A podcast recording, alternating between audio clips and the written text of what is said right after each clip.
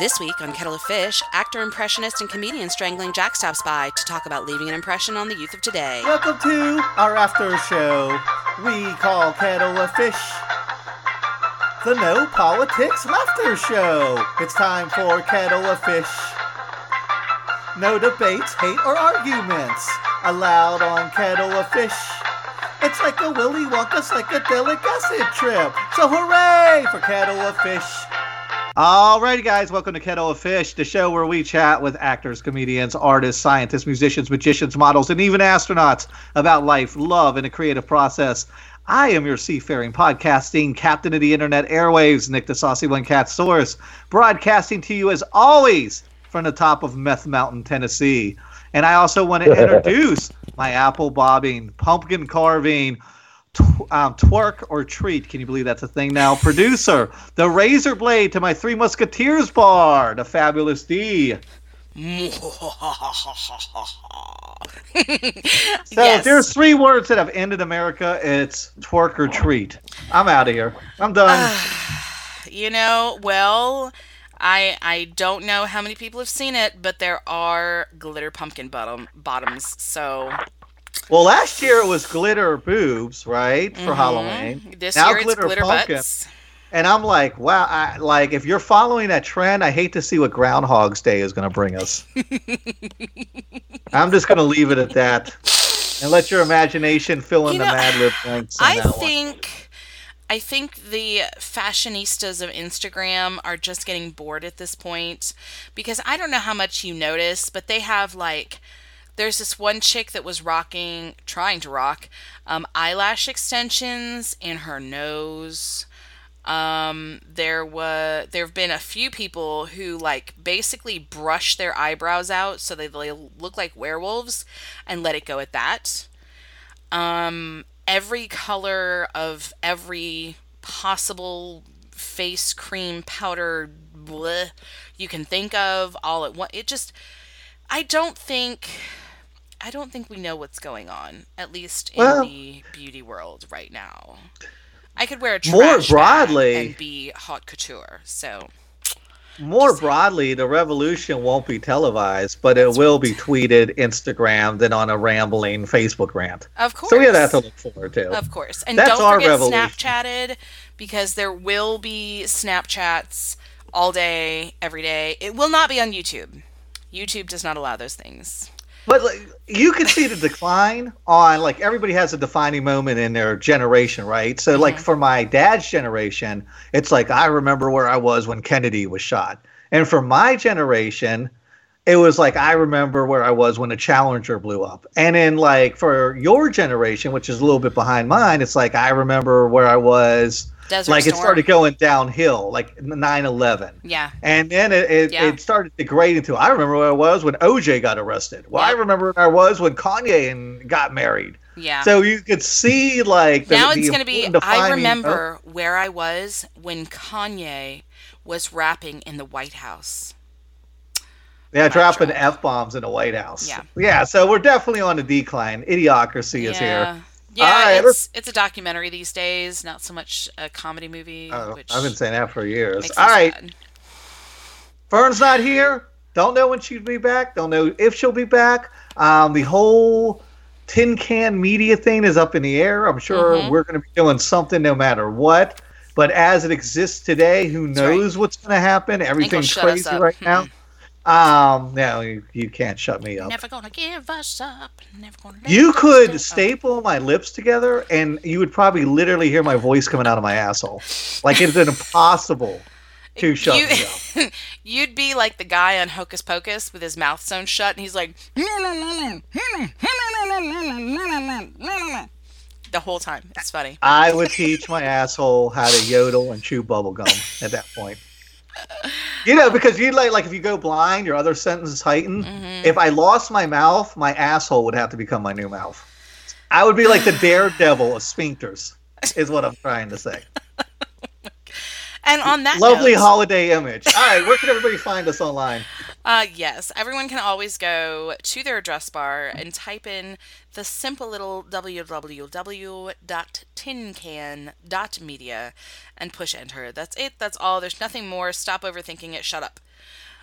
Or you can also download the Castbox.fm app, or also on iTunes. You can find our Kettle of Fish and Musical Osmosis shows, and very soon you will be able to find much more of the Tin Can as we are ever expanding and coming up, starting... We're like the Borg. We're the Lawnmower Man. Yes. Resistance is futile. We're becoming a collective. It's the Tin Can Collective. We are going to assimilate everyone. We absolutely are. And this week we are going to assimilate Mama Creepy herself. Will be debuting Mama Creepy's Corner. And she's actually got some really cool interviews, like right out the gate. I'm pretty excited to hear the new Mama Creepy's Corner, which of course will be on tincan.media.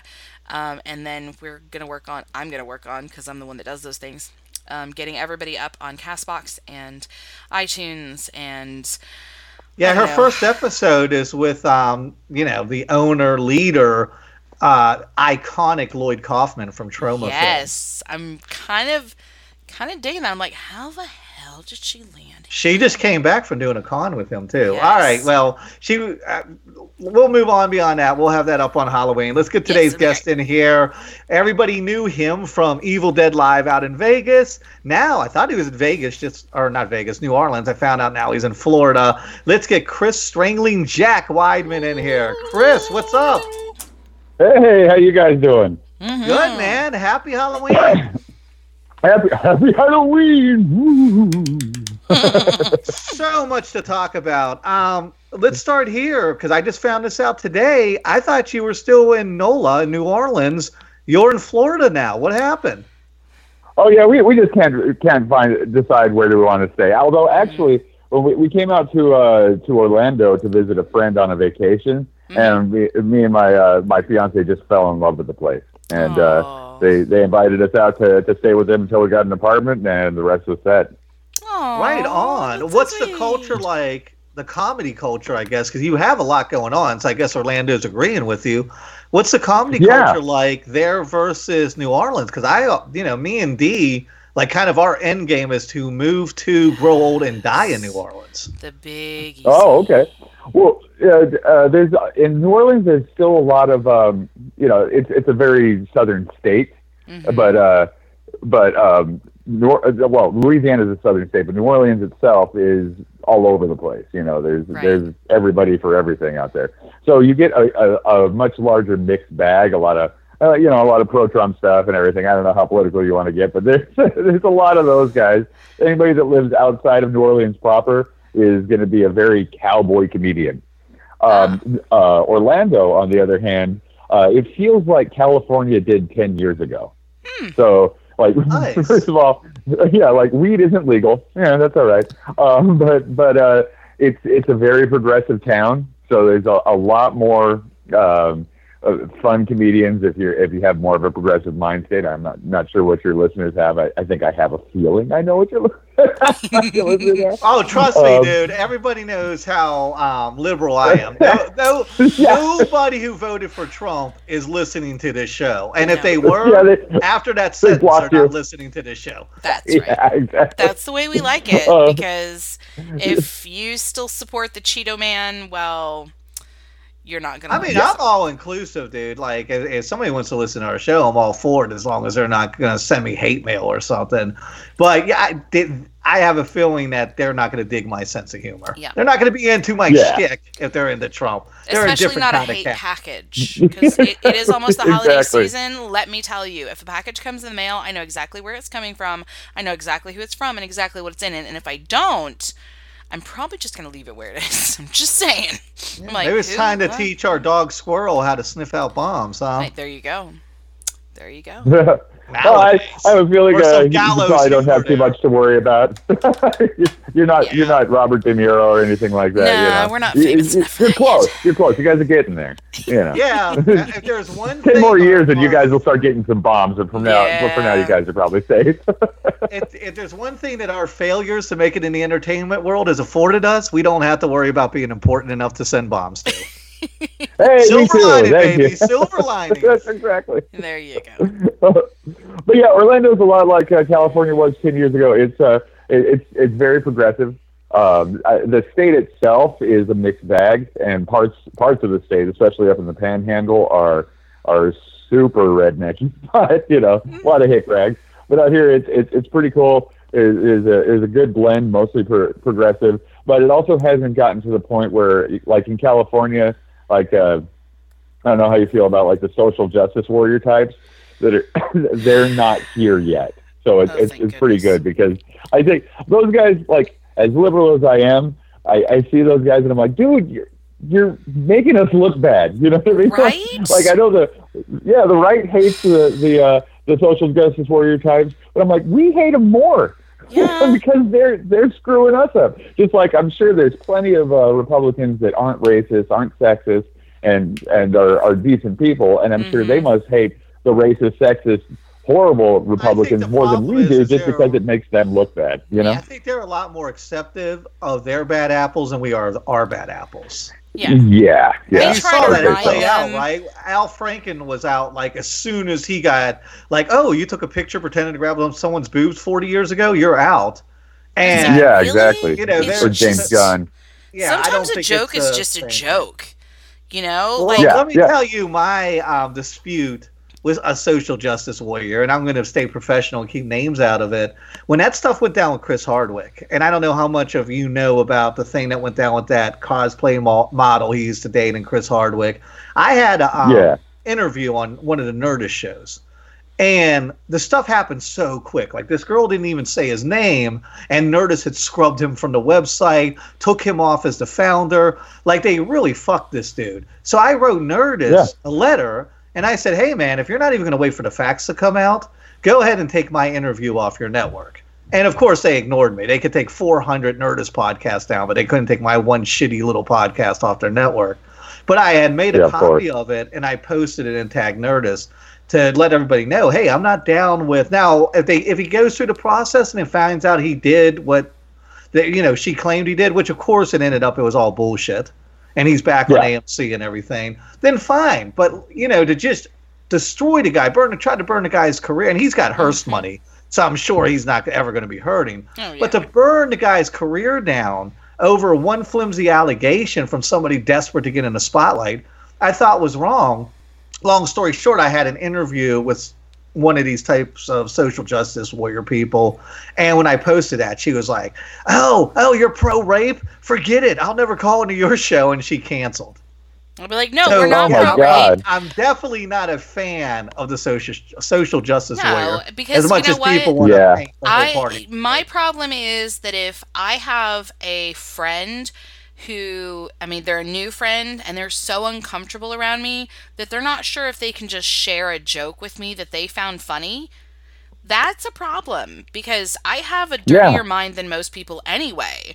And if you show me a semi-dirty joke that you wouldn't show to anybody else that happens to be around, but you show it to me because you trust me, it's because you know good and well I don't care. Sometimes look how insane that is, right? You got one side that's like, you can't tell a dick joke, or it's like misogyny, or like a pro-rape joke if you just tell a typical like 1985 dick joke. And then you have the other side walking up to 5-year-olds and like, screw political correctness, suck my balls, 5-year-old. And it's like, it's just funny. Oh, dude, it's so extreme on either side. Yeah, it's so split. I actually have a really bad story about the SJW scene. Okay, so a buddy of mine was working with Starburns, who's the company that does like Rick and Morty, Community, and all that stuff. I love them. Oh yeah, but he got fired because he complimented a girl on her haircut, right? And she said that she was uncomfortable with people complimenting her on her physical appearance. Then why'd she get her hair did? What if you're uncomfortable not getting complimented? Then why'd you get your hair did? Right? What if you're uncomfortable not getting complimented? What if I'm like, hey, man, I got a haircut, and you didn't compliment me? I was so pissed off the other day because it took like 3 days for anybody to notice that I changed my hair color. Mind you, I do change my hair color a couple times a month, but still, I was like... A couple times a month? Your head's like a fucking mood ring. You change your hair color every other day. Hey, I have... You know what? I have grays. They're very aggressive, so I try to be aggressive back. But I have to... I can only use, like, Manic Panic because it's vegan and super safe for my hair and stuff. So, I mean, like, what choice do I have?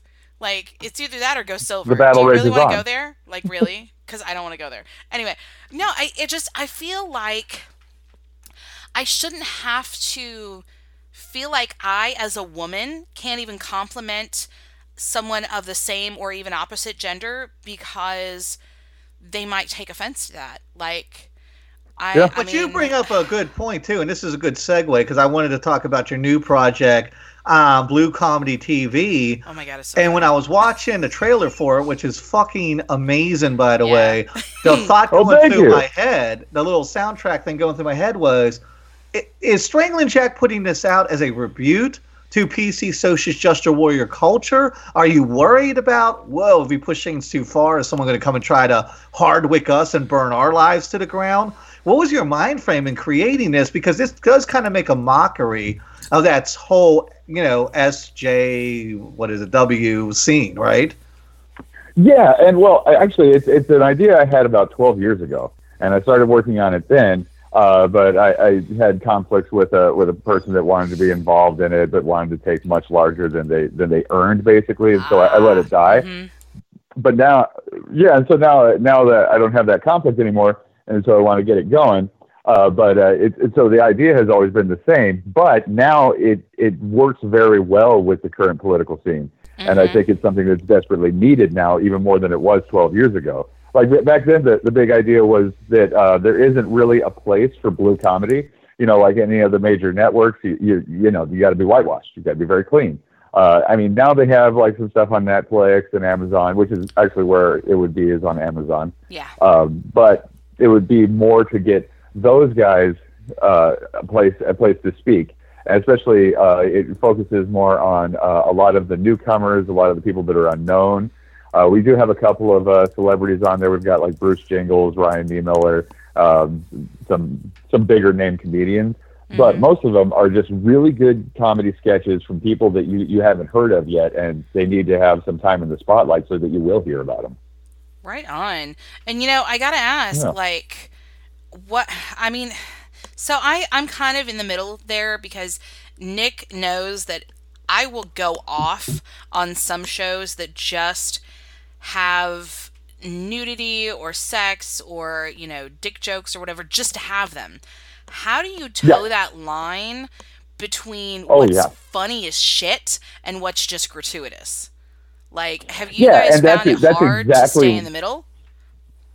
Not really, because I've got a lot of experience in comedy, and it's easy to kind of tell the difference between someone that's just being raunchy to be raunchy and someone that's actually telling a good story or telling a good joke. Like Andrew Dice Clay couldn't pull that off today.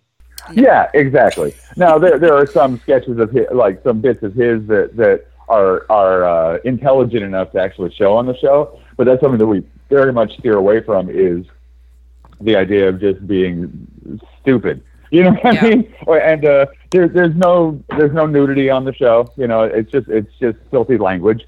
But there's a lot of really intelligent comics that use filthy language because it has more power to it. You know what I mean? More oomph. And I think that's more of the direction we go. And we're staying away from like people that are like very sexist or like the jokes that are just about banging bitches and all that stuff. Like, sure, that's blue, but it also sucks. Yeah. So we want to find the ones that are funny. They're out there. They're against the edge. You know what I mean? And really should be seen more.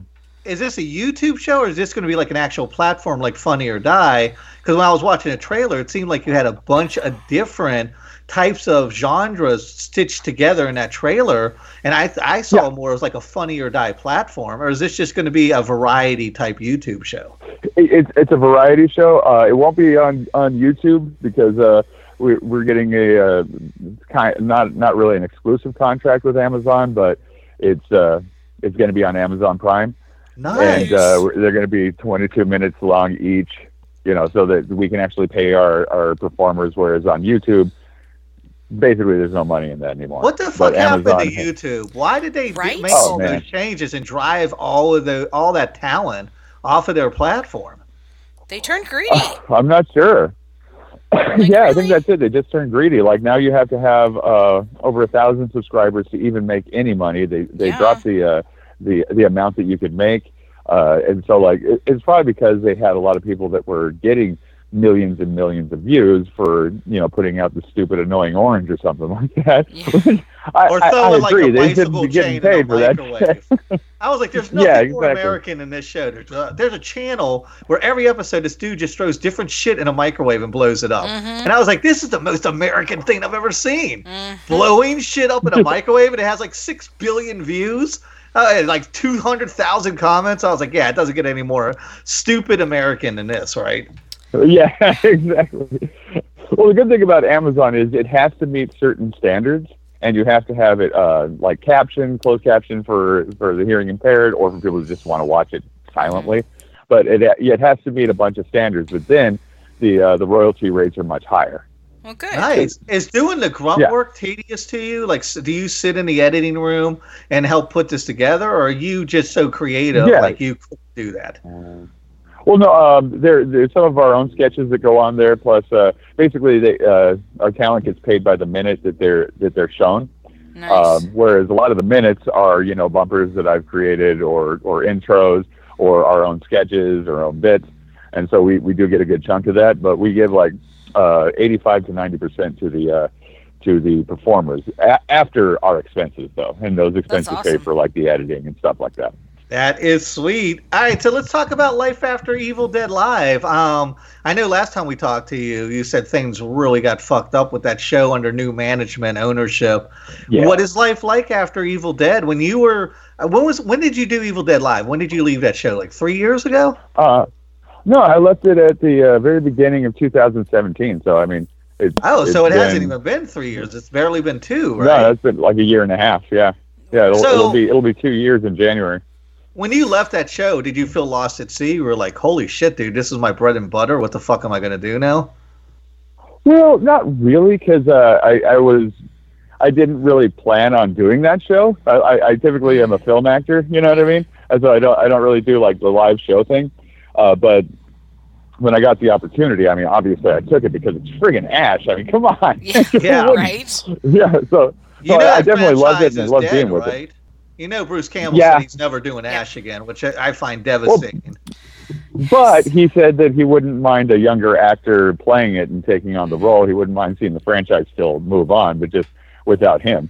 So I actually sent a message to his right-hand man, Mike Estes, who we're kind of buddies with because of Evil Dead, and told him, hey, if you need someone to play Ash, I've played it possibly more than Bruce has. I was going to say, I think you have some experience in that genre, right? A little bit. I think I've done almost 900 shows, so yeah. Dude. And I loved the series. Like, really? Like, that, it was just, it was... But Starz kind of fucked them. Yeah, but it was so good because it was still campy and all the blood and it bordered on the ridiculous every single episode, but the story was still relatively interesting. And then, I mean, it had Lucy Lawless, so, you know. But Starz could have did a lot more with that show, and I feel like Starz kind of chopped their leg out from under them. That's true. That was the problem that I had with the show is like they didn't take as many chances as they could. Like this first season was the best show on television, bar none. No one could even come close. Mm-hmm. But season 2 and season 3 is like, man, they should have gotten to time travel. They should have gotten to like all the stuff that's in the comic books. I mean, they had so far to go with it, and they spent 2 years in his hometown doing basically nothing. Mm-hmm. And I was like, come on, guys. They did not mine that creative gold, man. They could have did so much more with it. That's true. And it's like you have the platform. When you're on Netflix, a streaming channel, or you're on a pay channel, like on this show, there's no gatekeepers. So why not go as far as you can? Exactly. Yeah, exactly. They're filming in New Zealand. I mean, the cost of filming was so far down. Plus, I mean, New Zealand has all these great castles. They've got hobbit villages. All these things that they could have worked with, and they just didn't. I mean, they could have delved into time travel, fantasy. I mean, they're already dealing with like the supernatural. They could have stretched that way farther than they did. Yeah. You know what I mean? That's true. I'm just surprised that they kept themselves so limited. Yeah. All right. Well, let's move on because we got to get out of here very shortly. I want to talk about a couple other things we have going on. 100 Nights with Strangling Jack. Season 2's coming up. What did you learn in season one that you won't be repeating or changing for season two? So in season one, I learned a lot about open mics versus clubs. Sorry, man. Educate. What's the difference? I thought open mics. Well, okay, clubs. So in open mics, you kind of have free reign to say anything you want. Like, you know, you can do like the really hardcore. You can do dead baby jokes, all that kind of thing. But if you go to a club, they're expecting a certain line to be drawn. You know what I mean? And if you are going to do something really edgy, you've got to be great. You know what I mean? So if a few of my friends are starting stand up and they have like, you know, racial jokes and stuff like that, which are funny and they're not racist, but they are about race. And I'm like, dude, try them at an open mic, sure, but if you take that to a club, you might get booed off the stage. You know, because it's a very different expectation. And you have to be on like David Cross level, right? Yeah, exactly. It's like you got to get good, and you have to have a lot of people that know who you are before you start doing that sort of thing, so that they know, like, oh, we know this guy isn't a racist or anything like that. This is just funny jokes and stuff like that. You have to have a bit of a following before you start really taking on the edgy stuff at a club. Yeah. So how are you going to pivot from that then in season two? Are you already filming season two? Yeah, I think 15 shows in the bag for season two. Holy shit. Wow. Yeah. Well, each season does like 33 shows. So I need to, you know, I still have a lot more to do. I've got half of it left to go. Are you trickling those out daily or weekly? How are you trickling them out once you go into season two? So with season one, I posted them basically the same day I did them. With season two, I'm going to post the full shows with the episodes. So I'm going to post the episode, and then I'll post the three shows at the same time so that they can go and look at the three shows when they watch the episode and not get everything basically blown for them before the actual show comes out. Also, there was a lot of confusion in the first season where people are like, yeah, I saw your show. I'm like, no, you saw me doing stand-up. You didn't see the actual show, you know, because the shows themselves are 100 nights, you know, night one, blah, blah, blah. Gotcha. And they're like, oh, so that was your show. Okay, yeah, it was a good performance. Like, no, the show is like interviews and topics and all that stuff. You didn't see the show. And so I want to kind of cut down that confusion a little bit. All right, Dee, we're going to talk some Halloween since this is a Halloween show. What is Strangling Jack doing for Halloween in Florida? I got to imagine you have something crazy going on, right? Yeah, well, I mean, me and the lady just both started working and all that stuff. We got our day jobs all set up, so we're trying to figure out something to do. We don't have anything set yet, but now we actually have a little bit of money to put into costumes and stuff, so we'll probably end up just doing one of the clubs out here. The other thing is, we both can get into like Universal and Disney for free, so we'll probably do Halloween Horror Nights and Was Halloween always a big thing for you, or did you get into that later in life? When you were a kid, were you like balls out for Halloween? Oh yeah, definitely. It's always been my favorite holiday. Like when I was a kid, like I would do like these outrageous costumes, and I was doing impressions as a kid. Right? I still remember one where like I was dressed as Jim from Taxi. Oh, that's nice. I was like 8 years old.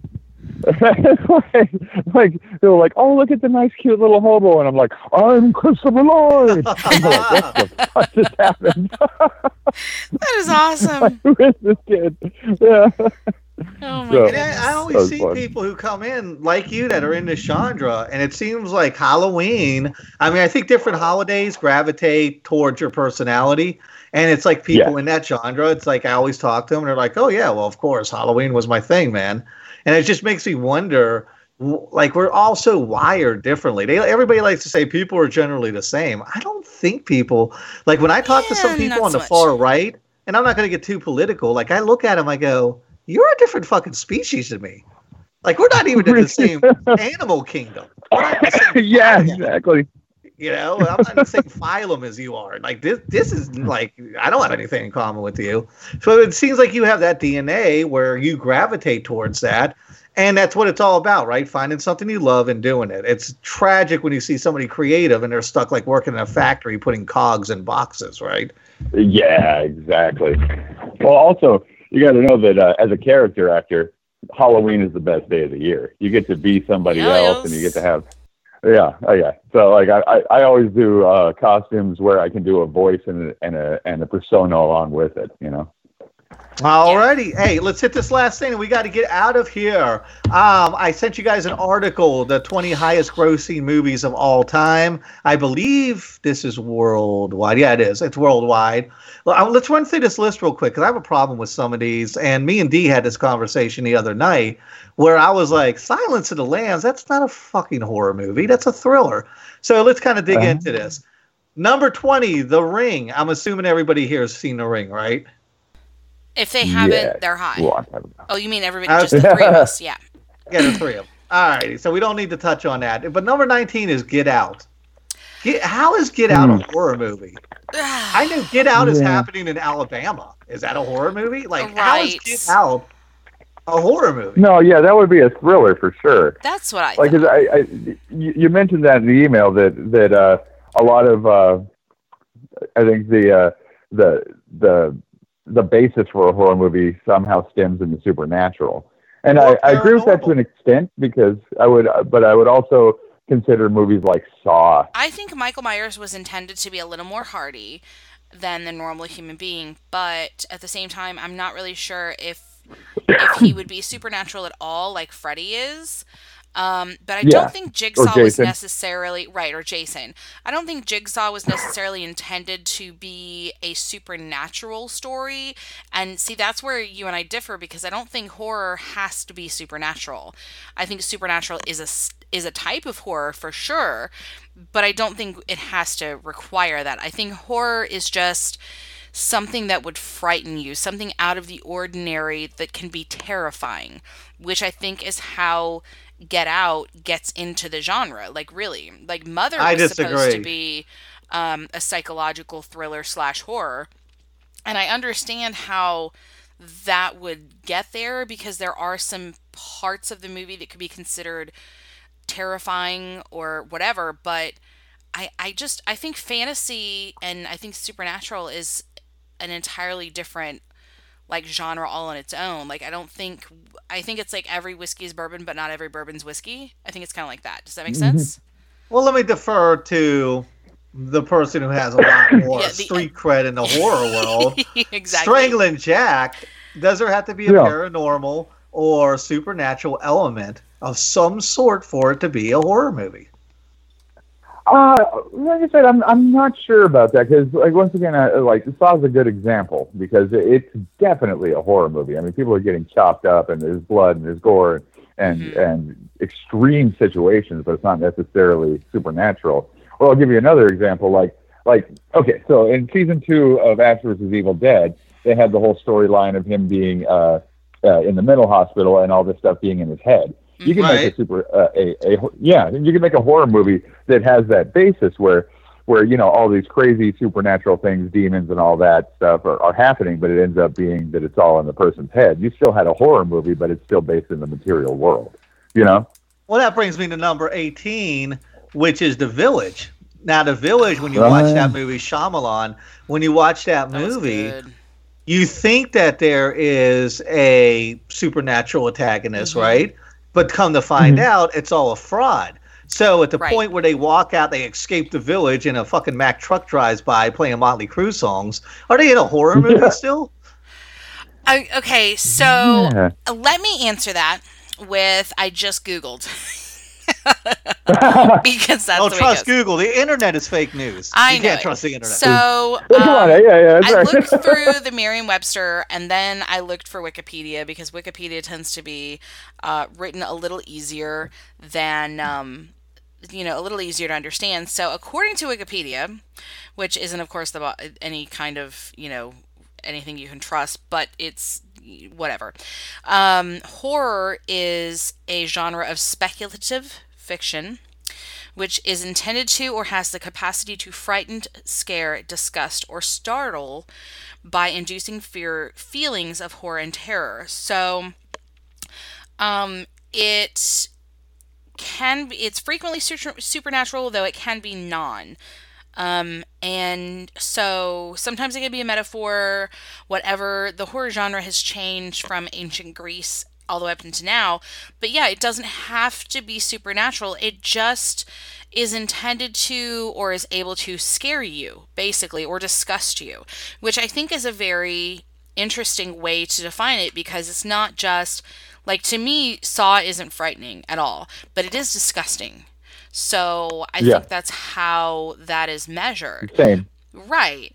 So things like Freddy, well, I don't know. I think I'm a weird case anyway, because most things do not frighten me. I would say 98% of all the horror I've ever seen in my life doesn't frighten me. But I also grew up, like, third grade reading Anne Rice and Stephen King. So I had a very, like, I guess advanced base as far as horror and psychological terror and things like that to go from. So it's going to be a lot harder for me. And so, like, even things like The Blob, which to us isn't frightening, it was intended to frighten people, so therefore would be considered horror, right? Like, Day of the Triffids is one of my all-time favorite horror movies ever in the universe, just ever. And it's not frightening at all, but its intention was to make people afraid of these, like, alien plants. So what you're saying is a Trump rally or the GOP's platform is a horror movie. You know, if it was filmed, Fox News, if it's filmed, is a horror channel. It absolutely is. Absolutely. Because it's intended. Technically, if you go by the actual definition of the genre, Fox News is horror because it's intended to frighten or disgust. Exactly, they're intended to frighten. Oh and boy, we're getting fucking the whole point of it. Yeah, we're going to get pipe bombs. You know what? I know exactly what packages are on the way. It's okay. I don't have to accept anything. Good thing we don't have a mailbox. I know, right? We have a PO box only, so suck it. All right, so Annabelle's on here, right? 17, yes. I agree with that. Silence of the Lambs, there again. It's just a story of a serial killer on death row. It doesn't seem like a horror movie to me. Right, and you only see him for a few minutes. Isn't that crazy? But then you look at the Buffalo Bill aspect, and, you know, he's tearing people's skin off and wearing it and stuff like that. I mean, that could be considered definitely in the horror genre. You know what I mean? All right, well, 15 is What Lies Beneath. Annabelle Creation, I guess, is a prequel, probably, is 14. Yeah, Shutter Island was amazing. That's 13. Okay, so here's the one I had the biggest problem with. I don't even know how you make an argument that this is a horror movie. Number 12 is Ghostbusters. How in the fuck is Ghostbusters? No. That's a very loose and I think incorrect definition of horror. A comedy. Yeah. I mean, there is some supernatural stuff to it. I mean, if that's a fucking horror movie, then so is Casper the Friendly Ghost. Right. So is the Addams Family. Yeah, I don't know why that was put there. That's not... I think somebody screwed up there. Like, honestly, that's like a typo. Ghostbusters is not frightening. The Exorcist is not on this list, and I feel like if Ghostbusters wasn't on this list, there would have been room for The Exorcist to make it. Because The Exorcist is I'm surprised that isn't. You know, that's but it's like going by box office, and I'm sure they're adjusting to inflation. All right, let's get through this. 11, Resident Evil. Mm-hmm. Once again. Yep. I mean, like, I feel like Umbral is like any fucking pharmaceutical company. Which is exactly why it's so terrifying. Yeah, like that could possibly happen, you know. Yes, or like you see that new J.J. Abrams movie Overlord, which is Resident Evil. Yeah. Yeah. Gotcha. Van Helsing, number 10. 9 is Conjuring. 8 is Conjuring 2. Here we go again. 7, horror movie. 7 is not a fucking horror movie. What's number 7? No, number 7 is 7. With Brad Pitt. Oh, 7. Yeah. Okay. I would classify that as a thriller. Yeah, like a psychological thriller maybe. But I don't know if it's really. I don't know if that really counts. Like, it's not. Neither do I. It's not scary. I don't know who's making these lists. Hannibal, of course, is number 6. Number 5. Oh, wait, The Exorcist is on here. Well, okay. I'm going to have to go back and change all that. Okay. Number 5 is Signs. Good. Are alien movies, in your mind, in the same genre as horror? I feel like Aliens is more sci-fi. Well, it depends on how. Because, I mean, Darth Vader's scary. So does that make fucking Star Wars a horror movie? No, because the intention is not to frighten you with Darth Vader. He's not meant to be scary. He's meant to be, like, imposing and dark. Dude, when I was 7 years old, we had to leave the movie theater because my cousin Joey, R.I.P., rest in peace, at the time, got freaked out over Sinbad, the 7 Voyages of Sinbad. The claymation, like, Cyclops. And he was like, we're out of here. But it wasn't intended. But did that make that a horror movie? Because a clay Cyclops drove my 7-year-old cousin and us out of the theater? No, but for Signs, it was supposed to be like the aliens were coming to get you.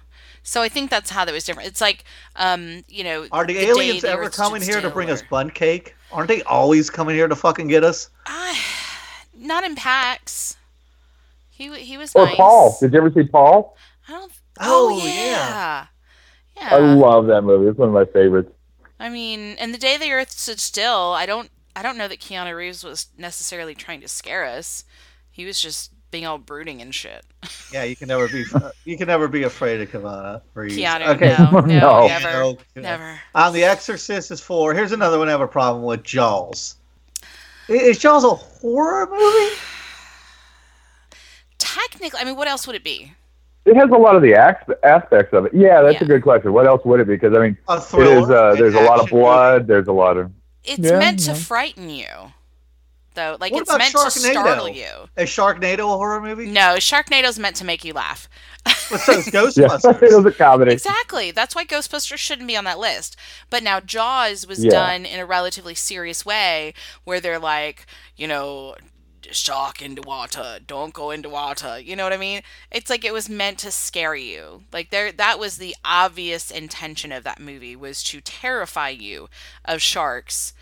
And well, he's such an incredibly restrictive villain, right? Like, he's not going to bite your head off at Applebee's. He's not going to attack you on a roller coaster. Hey, Jaws can only maneuver in the water, so just stay the fuck out of the water, and you took away all his power. That's how a lot of, when you think about it, that's how a lot of villains are, right? It's like, dude, Jason went to Manhattan. Jason went to space. I know. Jason's a little different, Kay. No, like the Tooth Fairy in, I can't remember what the heck that movie is. Darkness Falls. There you go. Like, she can only get you at night if you were in the dark. No, like, she could get you anytime if you're in the dark. Well, yeah, I mean, she can only get you in the dark, which, I mean, The Exorcist, it was very much, well, no, that was more Anywhere, but it was usually like mirrors was only mirrors. I mean, a lot of these movies have rules. A lot of the killers have rules, except for Scream, who said the rule is break all the rules. So, by the way, Strangling Jack, I have a theory. Once a horror franchise goes into space, like Hellraiser and Jason and Leprechaun, that's the end, right? It's done. It's just done. Unless it starts in space. Yeah. Right, unless it starts in space. But when you take somebody who's always Horizon or something like camp, that. Yeah.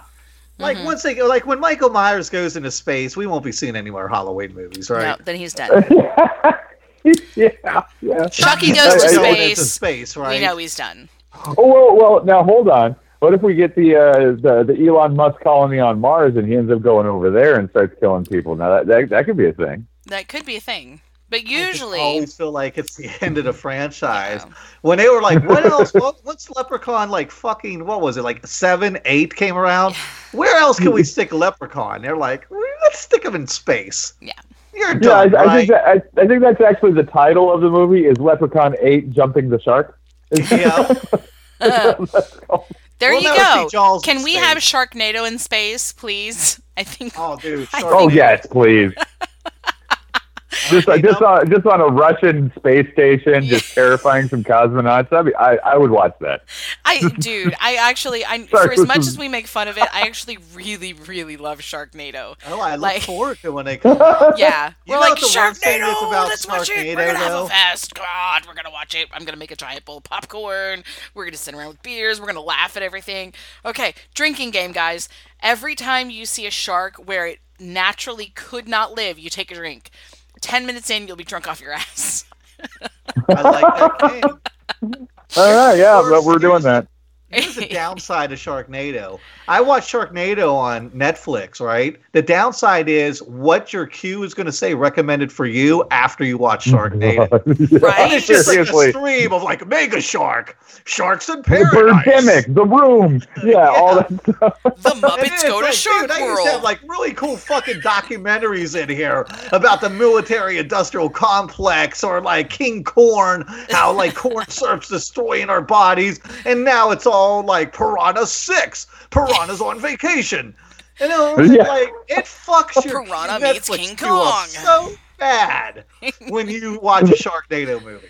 There's no going back. All right, number really two. Big fish that ate too much food. Exploded out of its tank. Put some training wheels on. The Sixth Sense is number two. Yeah. Who wants to guess what number one is? At $700 million. Think. If it's not Exorcist, it's pretty obvious. Chris, you want to take Amityville? Nope. No, wait. I can do this. Come on, there's a whole culture built around this a couple years ago. Nightmare on Elm Street? No. Not Jason. Counterculture. Right? Not. Man, you guys are going to be kicking yourselves. I am. It's alcohol. Wait. I can do this. It's not WALL-E. It's not Blair Witch. No. God. No. Oh, thank God. You know, at the time, my girlfriend at the time that movie came out thought it was real. And I was like, dude, they were just on the Tonight Show last night. It's not fucking real. And it no, it's real. No, it wasn't Blair Witch. I don't know. I give. I don't know. Strangling Jack. Yeah. Come on. Oh. What did you said there's a whole culture built around it? Yeah, what was that? Seeing roam in the streets a couple years ago. Oh, zombies. Oh, right? No? We like The Purge or no, It. There was clowns. I know, right? Oh, It. Oh, she thought that was real. No, she thought Blair Witch was real. Oh, okay. I was gonna say, what did you say? It. It is a number one grossing horror movie of all time, okay, $700 million. Which version? Yeah, that's the newest version, 2017 version. Okay. Well, sure, because we all grew up with that shit, and so we had to see the new one. I mean, and really, it was good. I saw the old one, and I loved it. Yeah. Like, I'm a huge Stephen King fan. And, seriously, I've honestly been reading Stephen King since, third grade, maybe earlier. And so his thing is always that he always says he's never frightened because the things in his head are way scarier than anything he could ever see. And I say the same thing. But it was great. I was like, oh, yeah. I got to live there for a little while. But most of the Stephen King stuff, though, I get really, really happy with because I've noticed that he seems to keep just enough rein on everything to keep it true to where he was going. Oh, he's a master storyteller. He is. Is that your favorite horror movie? What's you guys' favorite horror movies of all time? Mine was probably it's another Stephen King one, but it didn't get a lot of acclaim. But did you ever see Silver Bullet? No, I haven't. And the sad thing is, we have it on Cycles of the Werewolf.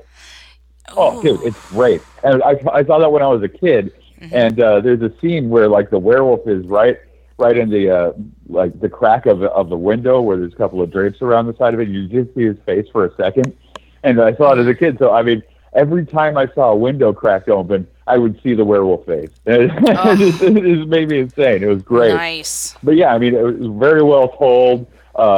Good characters. You know, the main character is a crippled kid and stuff like that. It's good mystery, but there's also plenty of horror, blood, guts.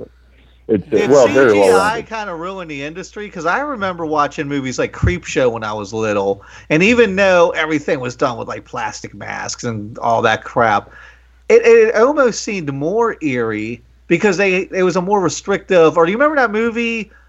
not the Waxworks that was in the 90s or 2000s, but it was like this old movie about them going to a wax museum, and they would like go into another museum.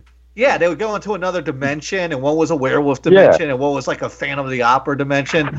Like, that movie creeped the fuck out of me, and I don't feel like you could get creepy on that level now because everything's so slick. See, I disagree. I think because you have things like, think about Haunting of Hill House, which if you guys haven't seen it, if anybody, but that is a slick ass movie. That is a very well done, very woven together movie. But when you have a movie that's bizarre and choppy, that kind of fucks with your mind more, I feel like. See, the stuff that's bizarre and choppy pulls me out of the story. To me, it has to be a very, very well-written story. Like, Langoliers gets me every time, not because of the special effects or the lack thereof, but simply because of the story itself. Like, they could totally redo that, and I've seen a lot of, you know, Stephen King stuff over the years, and a lot of it that's been redone, and like The Mist. But the redones are never as good. Strangling Jack, I mean, this is it. I can't believe I never even asked this before. Evil Dead, the original versus the remake. The remake's a lot slicker, it's a lot grosser, but you'll never fucking match the original Evil Dead, right? No, absolutely. And a lot of it is because of those practical effects and the grittiness and the fact that it's you know made for $12, you know.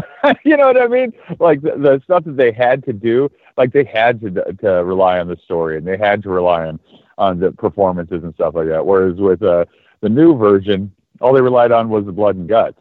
I mean, yeah, I agree. You can't really compare. Those older movies are a lot more charming. Yeah, also, another great example is the American Werewolf in London versus American Werewolf in Paris. You know what I mean? That the werewolf transformation in London was all practical, but I mean, it was amazing. And that was great. A huge deal. I mean, that I don't know who directed that movie, but they were breaking boundaries. John Landis. Yeah, okay, so he was breaking boundaries with that movie. Yeah, and that led him to getting like the Michael Jackson Thriller video and all that stuff. So, I mean... And also, I also love it when comedians write horror movies, because that's the same example with Evil Dead and with American Werewolf in London. They're comedy writers. You know, he went from doing Animal House to doing American Werewolf in London. Like when they do that, because like the comedy just adds a life to it. Like even if there's not a single joke in the entire movie, it has a timing and a pace that makes you like pay attention. You know. And it also has a bent to it, right? Like in Evil Dead 2, when Ash starts laughing and the lamp is laughing and like the fucking deer on the wall is laughing and everything, I'm like, this is every bad acid trip I've ever had in my life. Oh, yeah. Yeah. There's something to be said for wit and a quick mind to make these kind of things look really fun, you know? Well, I'll have to say, and I think this is John Carpenter's best, and I don't even know if you guys have seen this movie, but I think In the Mouth of Madness is the best horror movie ever made. I have not seen it. Have I seen it? Yes, it's the one with Sam Neill, and he goes to find this horror writer, Sutter Kane, who writes these horror novels, but actually what he's writing is the end of the world, and demons are like taking over the planet. It is a mindfuck of a movie, and it's probably from the early 90s. And Sam Neill, man, I also he was in Event Horizon. Nobody plays horror like Sam Neill. That's true. Yeah. He's good. Well, maybe Bruce Campbell, of course, but Sam Neill. Yeah, come on now. How are you? Can't say nobody. You got old Bruce there. Right, yeah. But Bruce is like coming from a different side of it, right? Bruce is very animated. Absolutely. Sam Neill is so calm. And he looks like a business dude. Like he looks like a guy that would do your fucking taxes. So when you see that guy doing horror movies, it's like, this is like watching my uncle do horror movies. Yeah.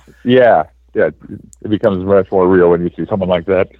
All right. Well, let's end there because we're going close to an hour. Mr. Strangling Jack, where can everybody find you online? Where can we find Blue Comedy TV? And where can we watch? I know Blue Comedy's on Amazon. When they do Amazon, because a lot of people come in here and they'll tell me they have stuff coming on Amazon, and I'll look on the Roku box. Is that exclusive on Amazon and the internet? Or can you find it on the Roku app as well?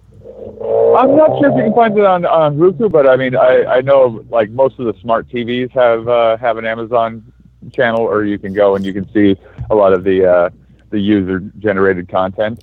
And you can do that anywhere, basically, that Amazon's showing their user-generated stuff. But definitely on the computer and on your phone, you can see it. I don't know about Roku, though. Nice. Yeah. Where's everybody? There is an Amazon app for the Roku, so I would say that means that it would be able to be found. Yeah, it just might be a little more difficult because Roku tends to be you might have to dig. But I know I've gone on the Amazon Prime on Roku, and I'll click on something I want to watch. There used to be this old show with Napoleon Dynamite. What's his name? Danny Heater? Mm-hmm. John Heater. Yeah. With John Heater, this really dumb zombie show. And when you press it, it's like only accessed on Amazon.com. So sometimes that stuff that you can watch on the internet, it isn't on the actual Roku box on that platform. Yeah. I don't know how they make these fucking decisions. Because it seems totally arbitrary to me. So, all right. Well, everyone can search it out. Where can we find you online, Mr. Strangling Jack? Of course, on Instagram, Facebook, and Twitter at Strangling Jack. I also have stranglingjack.com, bluecomedy.tv. There's not a lot there right now because we're still developing. Also, very soon we're going to be putting out a show called Hawthorne Street, which is a horror show. It's a audience choice horror show. Nice. That doesn't have any online presence yet because it's still in development, but that's going to be a lot of fun. And what does audience choice mean? So basically, at the end of each episode, you get to vote to see what each of the characters do. So basically, the next episode that comes out will be based on the audience's choice. So you get 100 votes that Kimberly goes around the house rather than in the door, then she gets killed. So depending on what the audience chooses, everybody could survive or everybody could die or somewhere in between, you know? Jesus, nice. That sounds like a huge project. Do you write something like that on the fly depending on the audience, or do you already have an outline of every possible script, and then when the audience picks, you have to pull that frame? It's every possible direction, plus we have all the footage filmed for every possible direction. We don't have everything edited because we have the basic story edited, and then it gets each episode gets augmented by the choice. And so we edit those basically during the week. Dude, I remember in, I think it was either the late 80s or the early 90s, that board game Clue came out with a movie.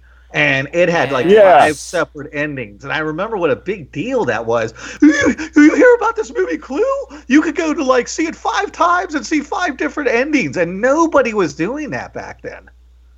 Yeah, we noticed no one did that nowadays. I've been wanting to do a choose-your-own-adventure style show for a long time. I wanted to do it with Evil Dead. And I wanted to do it like basically in a giant apartment complex and make it like a big D&D game.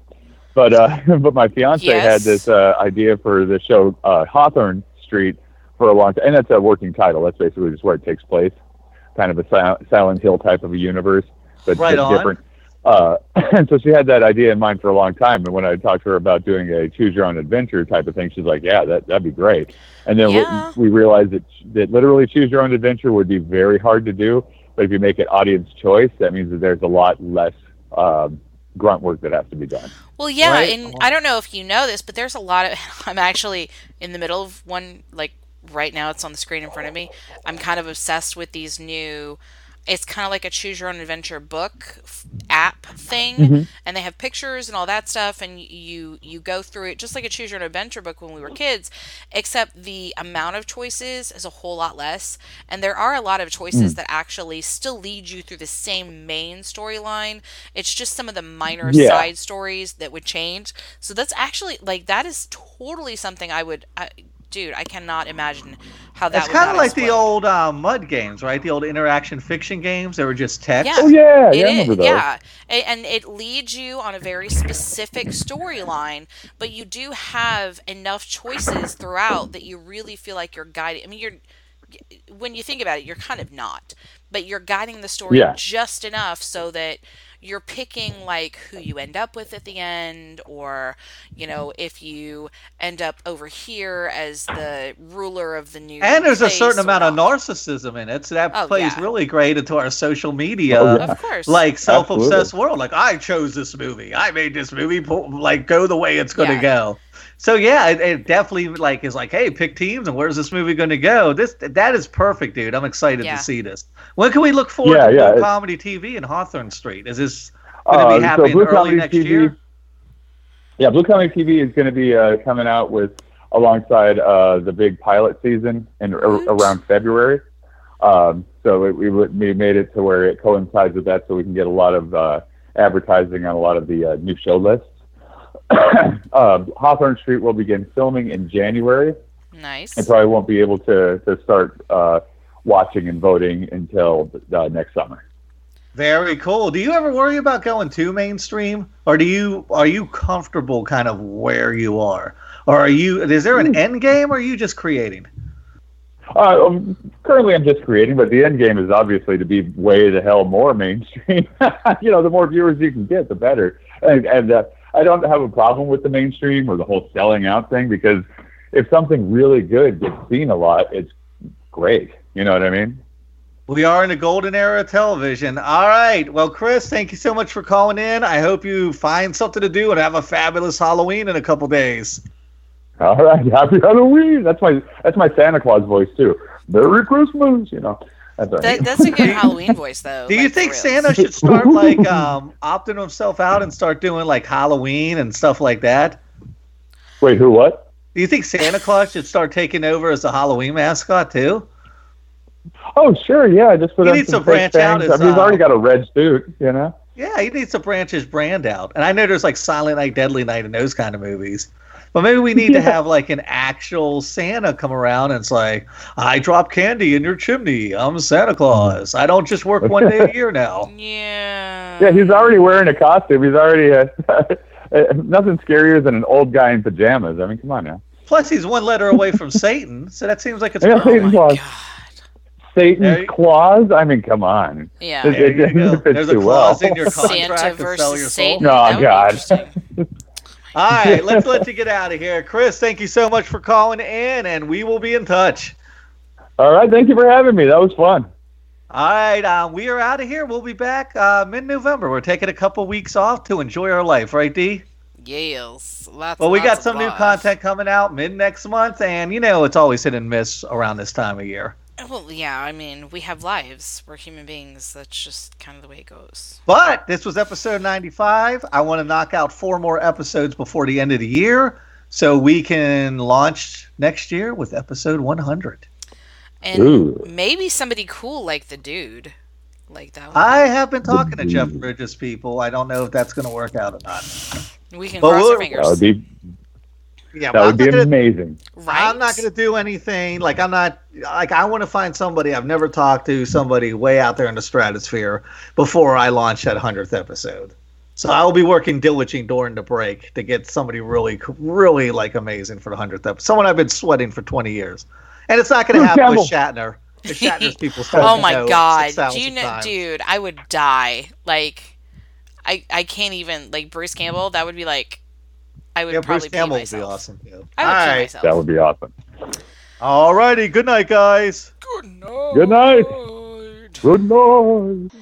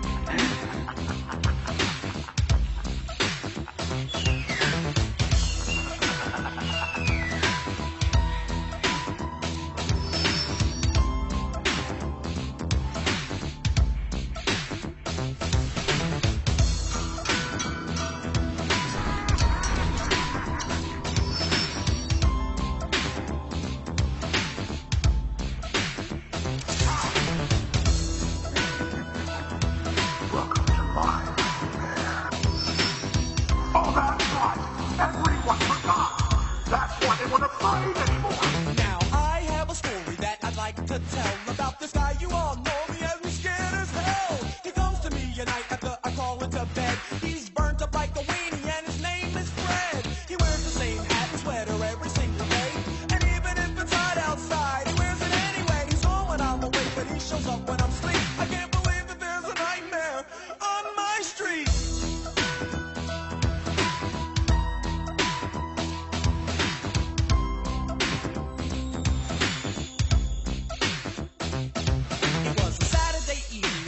remember it right. And we had just gotten back off tour last night. So the gang and I thought that it would be groovy if we summon up the posse and dumb rush the movies. I got Angie, Jeff got Tina, Reddy Rock got some girl I've never seen in my life. That was alright though, cause the lady was chill. Then we dipped to the theater, set to ill, bugging, cold, having a ball.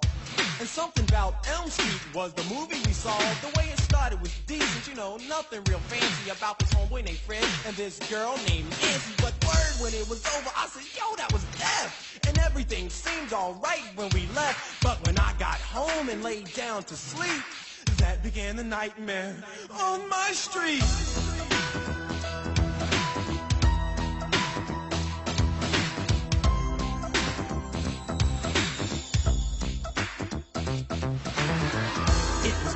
My room like an oven, my bed soaked with sweat, and man, I was bugging. I checked the clock, it had stopped at 12:30. It had melted, it was so darn hot, and I was thirsty. I wanted something cool to quench my thirst. I thought to myself, yo, this heat is the worst. But when I got downstairs, I noticed something was wrong. I was home all alone, but the TV was on.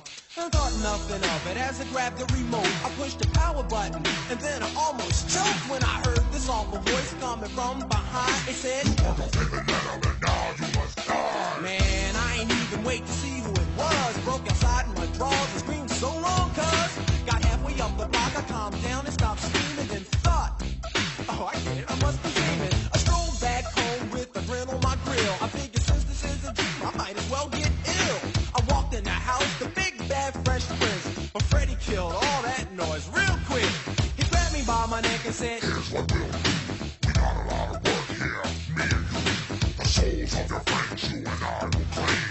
You got the body and I got the brain. I said, yo, Fred, I think you got me all wrong. I ain't partners with nobody with nails that long. Look, I'll be honest, man, this team won't work. The girls won't be on you, Fred, your face is all burnt.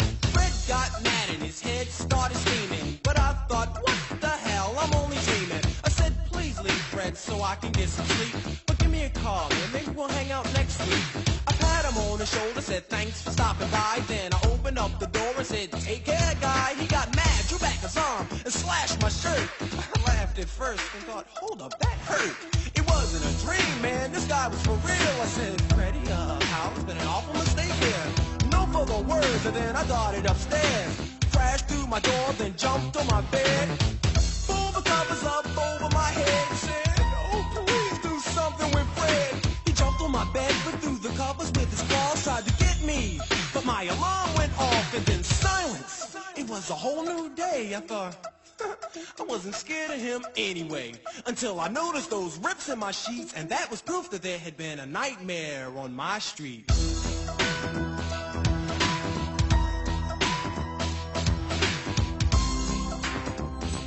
gotta call Jeff.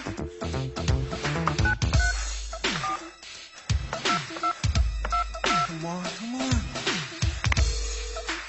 Jeff, answer. Come on, man.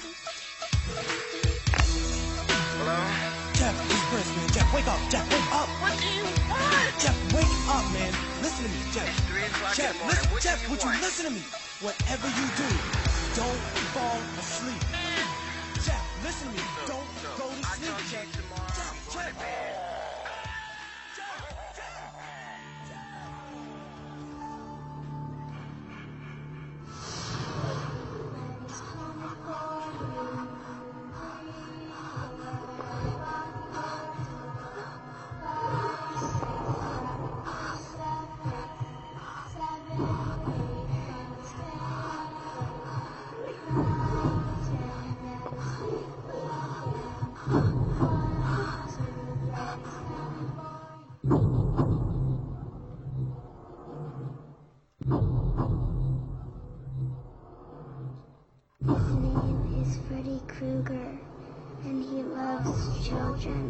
Especially little girls.